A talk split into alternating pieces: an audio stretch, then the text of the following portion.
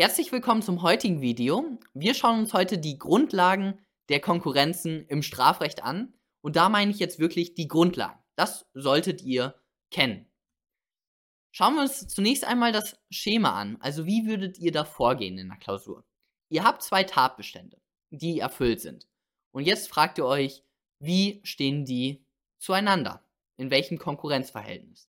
Der erste Schritt, den ihr geht, ist... Ihr fragt euch, liegt Handlungseinheit vor?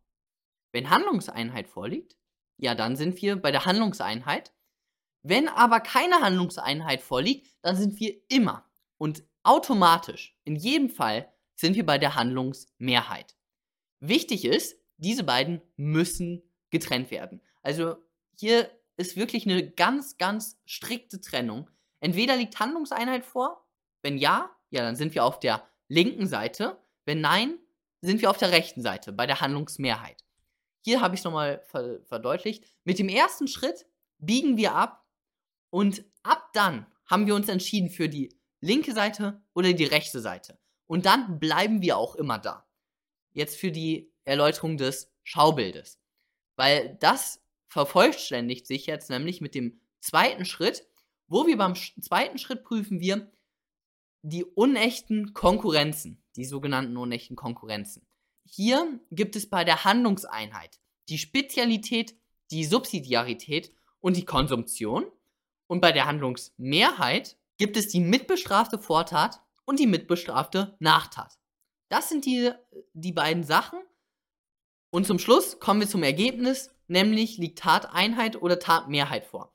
Das ist unser Schema. Also, nochmal ganz kurz erklärt. Ihr habt eure zwei verwirklichten Tatbestände in der Klausur. Und die wollt ihr jetzt vergleichen. Dann schaut ihr, liegt Handlungseinheit vor. Wenn Handlungseinheit vorliegt, dann sind wir auf der linken Seite. Immer. Und da bleiben wir jetzt auch immer. Immer bei den grünen Kästchen. So, Handlungseinheit haben wir bejaht. Dann kommen wir zum zweiten Schritt. Die unechten Konkurrenzen prüfen wir. Wir schauen, unsere beiden verwirklichten Tatbestände, in was für ein Verhältnis stehen die zueinander? Ein Spezialitätsverhältnis, Subsidiaritätsverhältnis oder Konsumption. Und wenn wir das dann geprüft haben, dann kommen wir zum Ergebnis, hier liegt Tateinheit gemäß § 52 vor und das ist dann die Prüfung der Konkurrenzen. Wenn Handlungseinheit vorliegt, liegt am Ende auch immer eine Tateinheit vor. Wenn Handlungsmehrheit vorliegt, dann liegt auch am Ende immer eine Tatmehrheit vor. Das ist klar geworden, man bleibt immer links oder rechts. So, alles klar. Wir schauen uns jetzt also den ersten Schritt an. Liegt Handlungseinheit vor? Das müssen wir ja prüfen. Das ist unser erster Schritt, um zum Ergebnis zu kommen.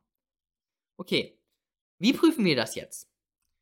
Zunächst einmal, Handlungseinheit meint, es liegt nur eine Handlung vor. Die Handlungseinheit, da gibt es zwei Formen. Es gibt einmal eine Handlung im natürlichen Sinne. Das ist ganz einfach. Ich schlage mit meiner Faust dem O ins Gesicht. Das ist eine Handlung im natürlichen Sinn. Und dann gibt es eine Handlung im juristischen Sinne, beziehungsweise eine juristische Handlungseinheit. Und hier gibt es zwei Unterfälle, nämlich einmal die tatbestandliche Handlungseinheit und die natürliche Handlungseinheit. So, wenn jetzt nochmal zur Verdeutlichung, wenn eine Handlung im natürlichen Sinne vorliegt, dann sind wir bei der, dann liegt eine Handlungseinheit vor, dann sind wir auf unserer linken Seite im Schema. Wenn eine juristische Handlungseinheit vorliegt, ja, dann liegt auch eine Handlungseinheit vor, dann sind wir immer noch auf der linken Seite. Und das prüfen wir jetzt. Wir schauen uns jetzt an, was bedeutet denn eine Handlung im natürlichen Sinne? Was bedeutet eine juristische Handlungseinheit? Was bedeutet das? Schauen wir uns das an. Genau, nochmal ein Reminder, dass wenn keine Handlungseinheit vorliegt, dann liegt Handlungsmehrheit vor. Wir schauen uns jetzt zunächst einmal die Handlung im natürlichen Sinn an.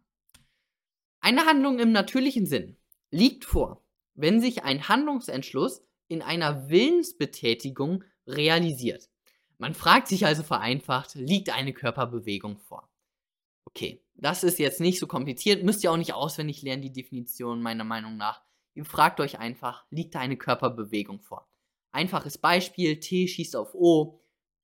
Das ist ganz klar eine Handlung im natürlichen Sinne. Ich schlage mit meiner Faust den O. Das ist eine Handlung im natürlichen Sinn.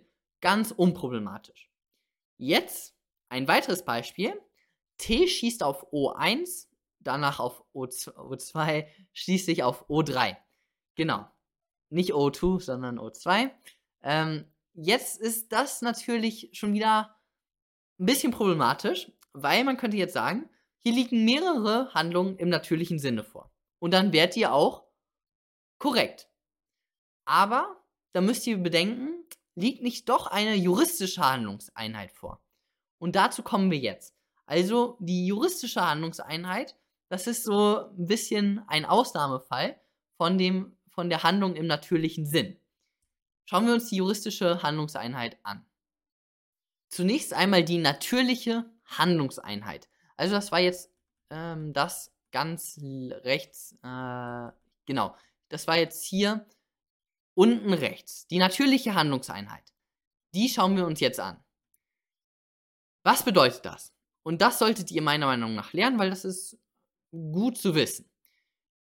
Wenn von einem einheitlichen Handlungsentschluss mehrere zeitlich und räumlich eng begrenzte gleichartige Taten ausgehen, dann liegt eine natürliche Handlungseinheit vor, dann ist das eine juristische Handlungseinheit und dann sind wir bei unserer Handlungseinheit, das heißt, wir sind bei unserem Schema auf der linken Seite.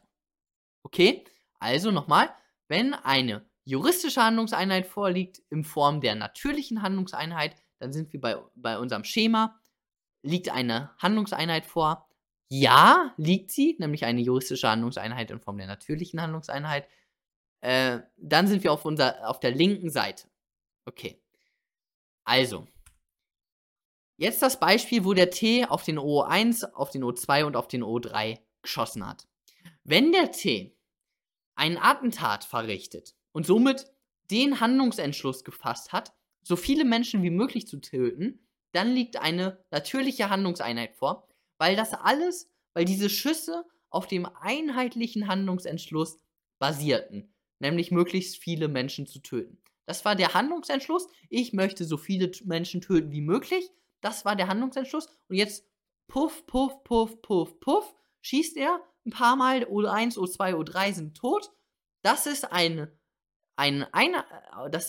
sind mehrere gleichartige Taten, die auf einem einheitlichen Handlungsentschluss basierten und zeitlich und räumlich eng begrenzt waren. Also sie waren eng beieinander. Nämlich der hat sich wahrscheinlich nicht bewegt oder halt nur seinen Arm bewegt. Und zeitlich war das ein paar Sekunden voneinander entfernt. Also das ist eine juristische Handlungseinheit in Form der natürlichen Handlungseinheit. Somit wären wir bei unserem Schema auf der linken Seite. Jetzt gibt es hiervon eine Ausnahme bei höchstpersönlichen Rechtsgütern wie Leben oder körperliche Unversehrtheit ist die Annahme einer natürlichen Handlungseinheit ausgeschlossen. Jetzt denkt ihr euch, oh Gott, dann wäre doch jetzt hier doch keine natürliche Handlungseinheit. Aber zu dieser Ausnahme gibt es eine Gegenausnahme, nämlich wenn die Aufspaltung in Einzeltaten wegen eines außergewöhnlich engen zeitlichen und räumlichen Zusammenhangs willkürlich und gekünstelt erschiene. Und das ist hier der Fall. Also das ist ja wohl wirklich gekünstelt. Oh mein Gott, sein Finger hat sich jetzt nochmal bewegt und den Abzug ausgelöst. Und jetzt nochmal und jetzt nochmal. Das ist ja wirklich sehr gekünstelt und deswegen wäre hier deswegen ist hier die Gegenausnahme einschlägig. Somit liegt eine natürliche Handlungseinheit vor, auch wenn es hier um höchstpersönliche Rechtsgüter der Opfer ging, nämlich um das Leben. Somit sind wir hier bei der Handlungseinheit und wir wären bei unserem Schema auf der linken Seite. Kommen wir jetzt zu der tatbestandlichen Handlungseinheit. Bei der tatbestandlichen Handlungseinheit, da gibt es insbesondere die folgenden drei Fälle. Es gibt einmal die mehraktigen Delikte, dann gibt es die Dauerdelikte und dann gibt es die verklammerten Delikte. Bei den mehraktigen Delikten, nämlich im Raub, da wird ja ein qualifiziertes Nötigungsmittel, Gewalt, Drohung angewandt und dann wird weggenommen. Also, man hat hier sozusagen zwei Teilhandlungen. Deswegen ist das mehraktig, das Delikt. Ein kleines Beispiel. T schlägt die O, danach nimmt er ihre Handtasche weg. Klassischer Raub, wirklich klassischer Fall des Raubes. Und das ist ein mehraktiges Delikt, hier der Raub. Und deswegen liegt eine juristische Handlungseinheit in Form der tatbestandlichen Handlungseinheit vor. Das heißt, es liegt Handlungseinheit vor. Wir sind auf der linken Seite unseres Schemas. Weitere Beispiele. Man kann auch, wenn man das Geld nachmacht und danach in Verkehr bringt, macht man sich auch strafbar nach § 146 Absatz 1 Nummer 3. Das ist auch ein mehraktiges Delikt. Ein weiteres mehraktiges Delikt war eben Gewaltanwendung und dann die Wegnahme. Das hatten wir ja gerade. Dann noch ein Beispiel, das Stalking. Das setzt ja an sich schon voraus, dass das Opfer häufiger beobachtet wird. Also das ist, das heißt nicht Stalking, sondern Nachstellung, meine ich, oder so im StGB. Das Stalking, wenn der T, der O, der trifft die irgendwie, in Anführungszeichen, zufällig, gerade als sie zum Sport gehen möchte. Okay, das ist noch kein Stalking. Das passiert jetzt aber immer häufiger und der weiß das immer und immer und immer wieder. Und das ist auch noch, da gibt es natürlich noch mehrere Voraussetzungen. Das schauen wir uns alles im Strafrecht BT an. Dann ist irgendwann dieser Tatbestand des Stalkings erfüllt. Das ist aber natürlich auch mehraktig. Also man muss mehr machen. Er trifft sie immer häufiger an, wenn sie das Haus verlässt. Er ruft sie häufiger an. Das sind alles, da braucht man mehrere Akte, um diesen Tatbestand zu erfüllen. Das heißt, das wäre auch ein Beispiel für ein mehraktiges Delikt. Und noch ein weiteres Beispiel, 5 Beihilfehandlungen für eine Haupttat.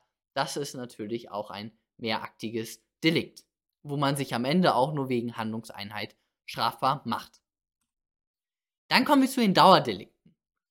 Bei den Dauerdelikten gibt es zwei Klassiker, nämlich einmal die Freiheitsberaubung 239 und den Hausfriedensbruch 123. Ein kleines Beispiel. T sperrt die O ein.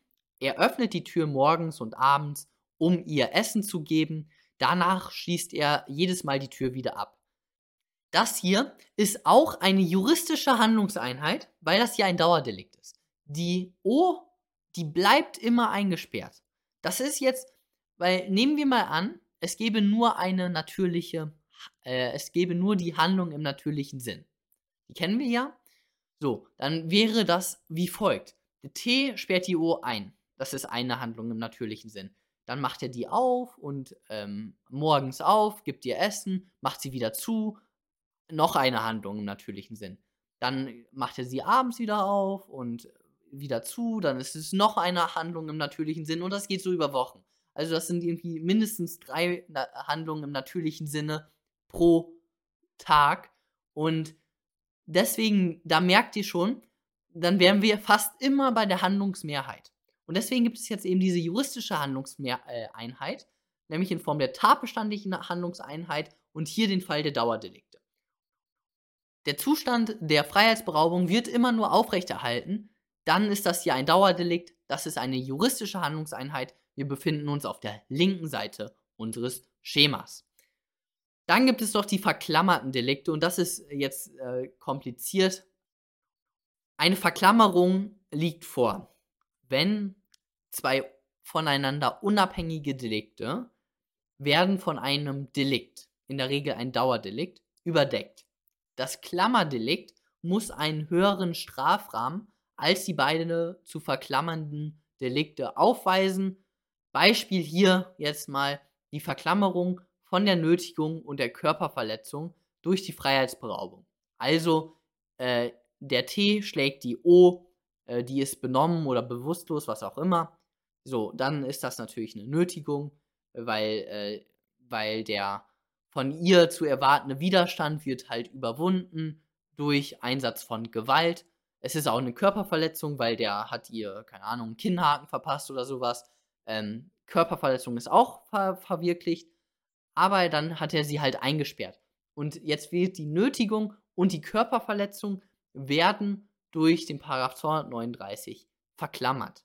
Und dann liegt auch nur eine Handlung vor, weil das ist ja unsere Rechtsfolge der juristischen Handlungseinheit, nämlich bei verklammerten Delikten liegt nur eine Handlung vor. Genauso bei Dauerdelikten und mehrartigen Delikten. Das ist ja die ganze Rechtsfolge dieser juristischen Handlungseinheit, wo wir sagen, ja, hier liegt eigentlich mehr vor, aber juristisches behandeln wir es so, als wäre es nur eine Handlung. Okay, kommen wir jetzt mal zu einem Beispiel für eine Handlungsmehrheit, damit ihr auch mal was anderes gesehen habt. A ist auf einer Party. Er konsumiert Alkohol. Nach der Party fährt er mit seinem Auto nach Hause. Es kommt zum Unfall. A ist für ein paar Sekunden etwas benommen und fasst dann den Entschluss, wegzufahren.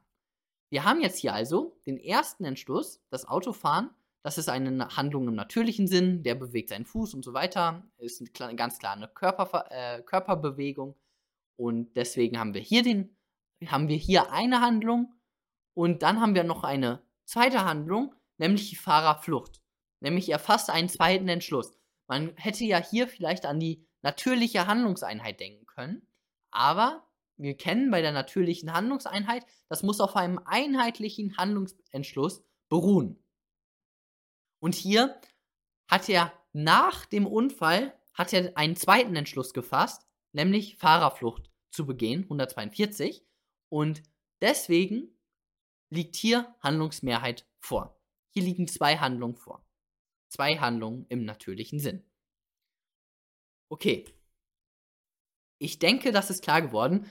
Ihr seht, nochmal zur Erklärung, weil das ist echt kompliziert. Finde ich auch nicht gut, wie das Deutschland gemacht hat, also oder wie der Gesetzgeber es gemacht hat. Ja. Okay, nochmal erklärt. Es gibt eine Handlungseinheit. Wenn eine Handlungseinheit vorliegt, dann liegt nur eine Handlung vor. Und eine Handlung liegt dann vor, wenn eine Handlung im natürlichen Sinn vorliegt. Wenn nur eine Körperbewegung vorliegt, ich schlage den O, zack, eine Handlung im natürlichen Sinn. Okay.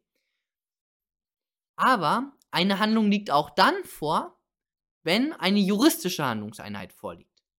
Und da gibt es eben diese zwei Unterfälle mit der tatbestandlichen Handlungseinheit, wo die mehrartigen Delikte, die Dauerdelikte und die Verklammerungsdelikte die drei Unterfälle sind. Und dann gibt es noch die wichtige, natürliche Handlungseinheit.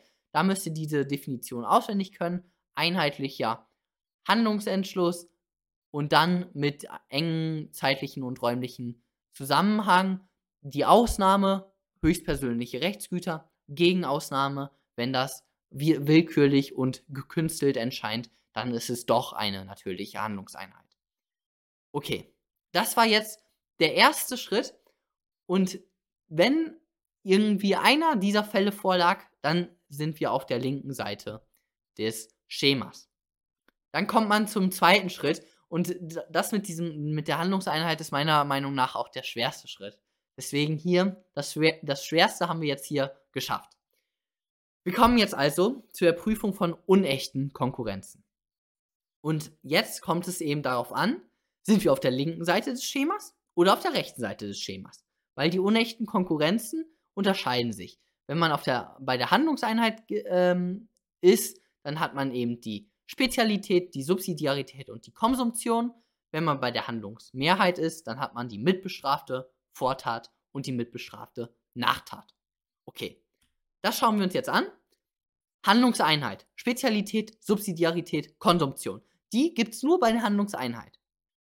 Damit kommen wir jetzt zu der Spezialität. Spezialität liegt vor, wenn eine einschlägige Vorschrift alle Tatbestandsmerkmale einer anderen Vorschrift enthält und außerdem noch einen weiteren Aspekt des strafbaren Verhaltens beschreibt, dann verdrängt sie die andere Vorschrift. Das ist die Spezialität, das ist der einfachste Fall. Nämlich der § 224 verdrängt den 223 oder der § 249 verdrängt den 242. Nochmal in meinen Worten erklärt, in meinen eigenen Worten. Also, schauen wir uns den § 224 und 223 an. Wenn ich eine Person schlage, dann habe ich den § 223 verwirklicht. Wenn ich eine Person mit einem Baseballschläger schlage, dann habe ich natürlich den § 223 verwirklicht, aber ich habe auch noch zusätzlich den Paragraph 224 verwirklicht. Der ist nämlich eine Qualifikation. Und der 224 setzt den 223 voraus plus X. Im 224 ist der 223 enthalten plus die Verwendung einer Waffe oder eines gefährlichen Werkzeugs. Baseballschläger ist ein gefährliches Werkzeug. Somit habe ich hier den Paragraph 224 verwirklicht und der verdrängt den Paragraph 223. Mit dem Schlag des Baseballschlägers ist sowohl 223 als auch 224 verwirklicht, aber der 224 hat höhere Anforderungen. Der hat mehr Anforderungen als der 223. Und das gleiche beim 249. Der 249, der enthält den 242, nämlich der Raub setzt immer einen Diebstahl voraus. Aber zum Diebstahl hinzu kommt noch der Einsatz eines qualifizierten Nötigungsmittels. Das heißt, 242 plus Einsatz eines qualifizierten Nötigungsmittels ist gleich 249. 249 ist mehr als 242. Okay, das war die Spezialität. Dann kommen wir zu der Subsidiarität. Eine Vorschrift gilt als subsidiär, wenn sie nur hilfsweise eingreift, falls nicht eine vorrangige Norm verwirklicht ist. Beispiele hier: Täterschaft vor Teilnahme. Also wenn ich Täter bin, dann braucht man keine Anstiftung oder Beihilfe mehr zu prüfen. Wenn ich Anstifter bin, dann braucht man auch keine Beihilfe mehr zu prüfen. Weil Anstiftung geht vor Beihilfe. Das hatten wir ja mal. Die Anstiftung ist die schwerere Form der Beteiligung. Okay. Und das nächste und auch klassische Beispiel, das unechte Unterlassungsdelikt geht vor dem echten Unterlassungsdelikt. Weil beim unechten Unterlassungsdelikt, da braucht man ja noch eine Garantenstellung. Das echte Unterlassungsdelikt, 323c, das gilt für jedermann. Wenn ihr eben an der Straße vorbeifahrt und dann seht ihr da jemanden am Graben bluten, dann solltet ihr aussteigen, wenn euch das zumutbar ist und so weiter und dem helfen. Das ist der 323c. Aber wenn das euer Vater ist oder eure Mutter, irgendwie, wenn es da noch eine Garantenstellung vorliegt, also das ist viel, viel mehr, dann ist es ein unechtes Unterlassungsdelikt, wenn ihr da nicht helft. Okay, dann kommen wir zu der Konsumption und die liegt dann vor, wenn der Unrechtsgehalt eines Tatbestands von einem anderen typischerweise miterfasst wird. Hier ist es eine wertende Entscheidung, die gemacht werden muss und das ist natürlich sehr stark umstritten, die Konsumption. Ein Beispiel hier, der Hausfriedensbruch wird regelmäßig durch einen Einbruchsdiebstahl konsumiert. Hausfriedensbruch, der Unrechtsgehalt des Einbruchsdiebstahls enthält immer einen Hausfriedensbruch. Oder regelmäßig, typischerweise einen Hausfriedensbruch. Weil man muss natürlich wo einbrechen und begeht dann natürlich typischerweise immer noch einen Hausfriedensbruch. Deswegen wäre das dann die Konsumption. Okay, das sind so die drei Sachen.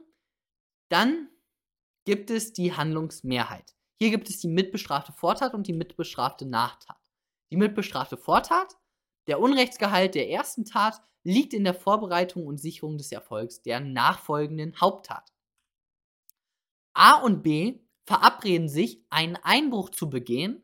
2 Tage später führen sie den Plan aus. Hier, und das kennen wir ja aus dem vorletzten Video, der Paragraph 30 Absatz 2 ist verwirklicht, aber er tritt als mitbestrafte Vortat zurück. Also hier, das Aushecken eines Tatplanes, das ist eben dieser Paragraph 30 Absatz 2, der ist verwirklicht, aber der tritt eben zurück, weil das war eben nur eine Vorbereitungshandlung. Dieser 30 Absatz 2 und danach kam sozusagen die richtige, die Haupttat. Okay. Mitbestrafte Nachtat. Ein nach der Haupttat begangenes Delikt wird im Wege der Konsumption durch die Bestrafung der Haupttat mit abgegolten. Auch hier ein Beispiel. A steckt im Supermarkt ein teures Nagellackfläschchen in ihre Handtasche und passiert die Kasse, ohne es zu bezahlen. Hier haben wir jetzt 2 Tathandlungen. Wir haben einmal das Einstecken des Nagellackfläschchens. Das ist ein vollendeter Diebstahl. Das müsst ihr euch noch, wenn ihr beim Strafrecht BT schon ein bisschen weiter seid, beim Diebstahl, Gewahrsamsenklave und so weiter, da ist der Diebstahl schon mit Packen des Täschchens in die Handtasche verwirklicht. Und dann kommt die zweite Tathandlung, nämlich die Kasse zu passieren. Das ist ein sogenannter Forderungsbetrug, weil der Supermarkt hätte natürlich eigentlich einen Anspruch darauf, dass ihr das Fläschchen bezahlt. Aber ihr habt das jetzt hier, ihr habt getäuscht, einen Irrtum hervorgerufen und so weiter. Also es ist noch ein Forderungsbetrug, aber der Forderungsbetrug tritt dann in diesem Fall als mitbestrafte Nachtat zurück. Okay, jetzt zu den Rechtsfolgen. Hier könnt ihr euch das mal durchlesen. Auf der einen Seite der Paragraph 52 regelt die Tateinheit und auf der anderen Seite die Paragraphen 53 fortfolgende regeln die Tatmehrheit. Ich lese nun mal die Tateinheit vor. Verletzt dieselbe Handlung mehrere Strafgesetze, so wird nur auf eine Strafe erkannt. Und Absatz 2, sind mehrere Strafgesetze verletzt, so wird die Strafe nach dem Gesetz bestimmt, dass die schwerste Strafe androht. Sie darf aber nicht milder sein, als die anderen anwendbaren Gesetze es zulassen. Okay. Und hier, und das ist jetzt das Wichtige, zeige ich euch mal die Rechtsfolgen halt bildlich. Das ist wichtig, dass ihr das versteht. Oder ist, ja, eigentlich ist es nicht so wichtig, weil in der Klausur interessierten wir uns ja nie, ob der jetzt 8 Jahre oder 16 Jahre ins Gefängnis geht. Wir prüfen nur, ob die Tatbestände verwirklicht sind. Wir entscheiden ja nicht darüber, wie der Strafrahmen oder wie die Strafe letztendlich aussieht.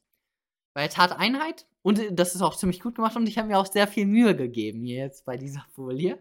Wir haben also einmal bei der Tateinheit den Strafrahmen des Delikts 1. Dann haben wir den Strafrahmen des Delikts 2.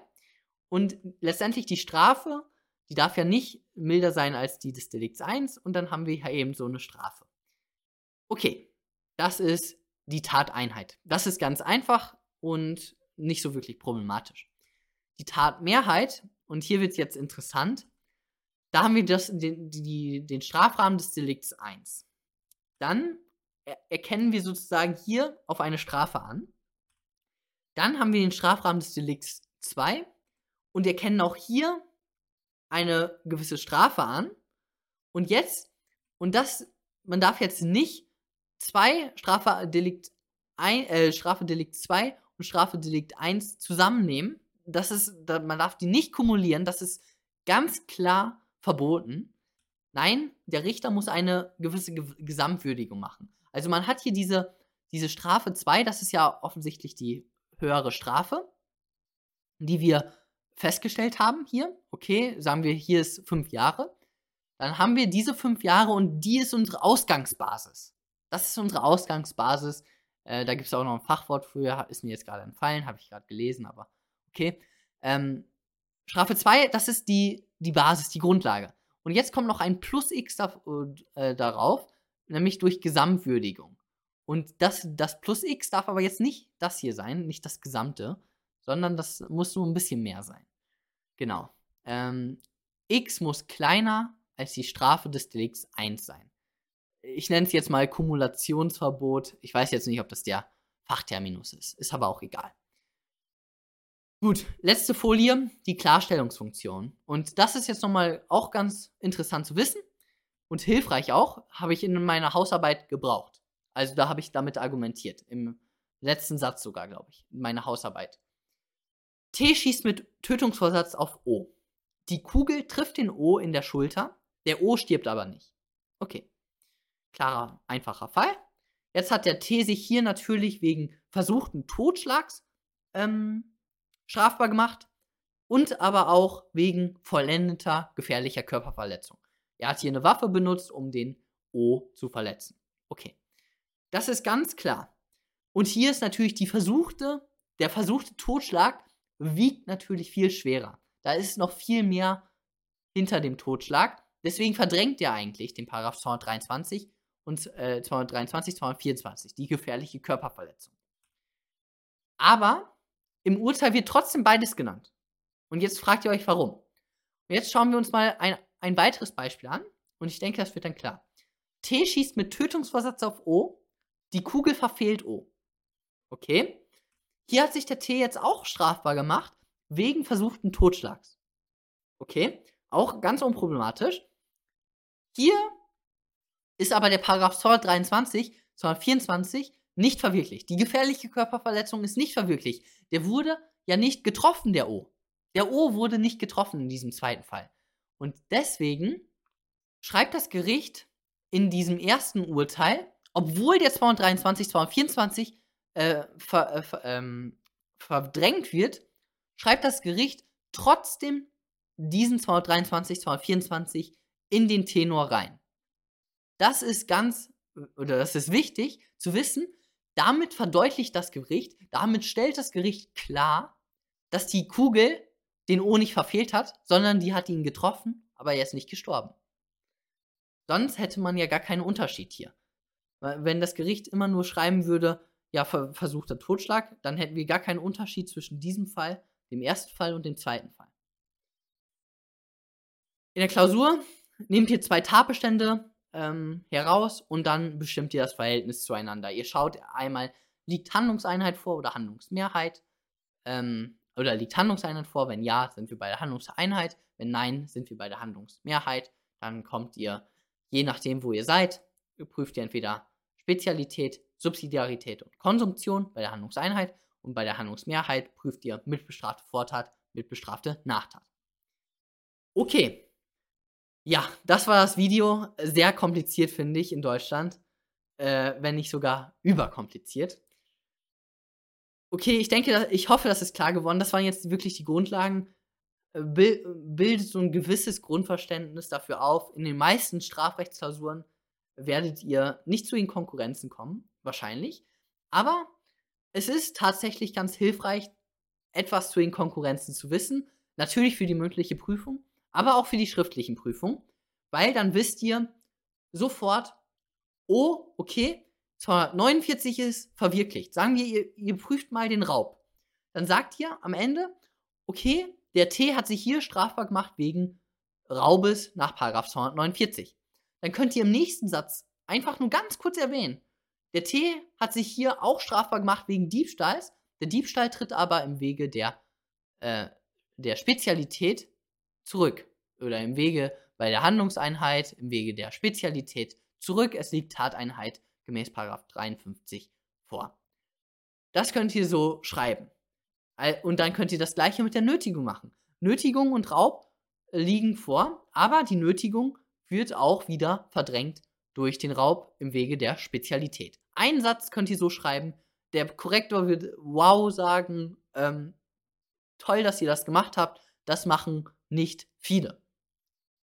Perfekt. Ich hoffe, das ist klar geworden. Ich hoffe, das Video ist auch nicht zu lang geworden. Hat sich nämlich eine halbe Ewigkeit angefühlt.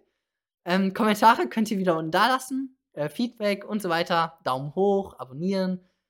Und wir sehen uns dann beim nächsten Mal. Schöne Weihnachtszeit und tschüss.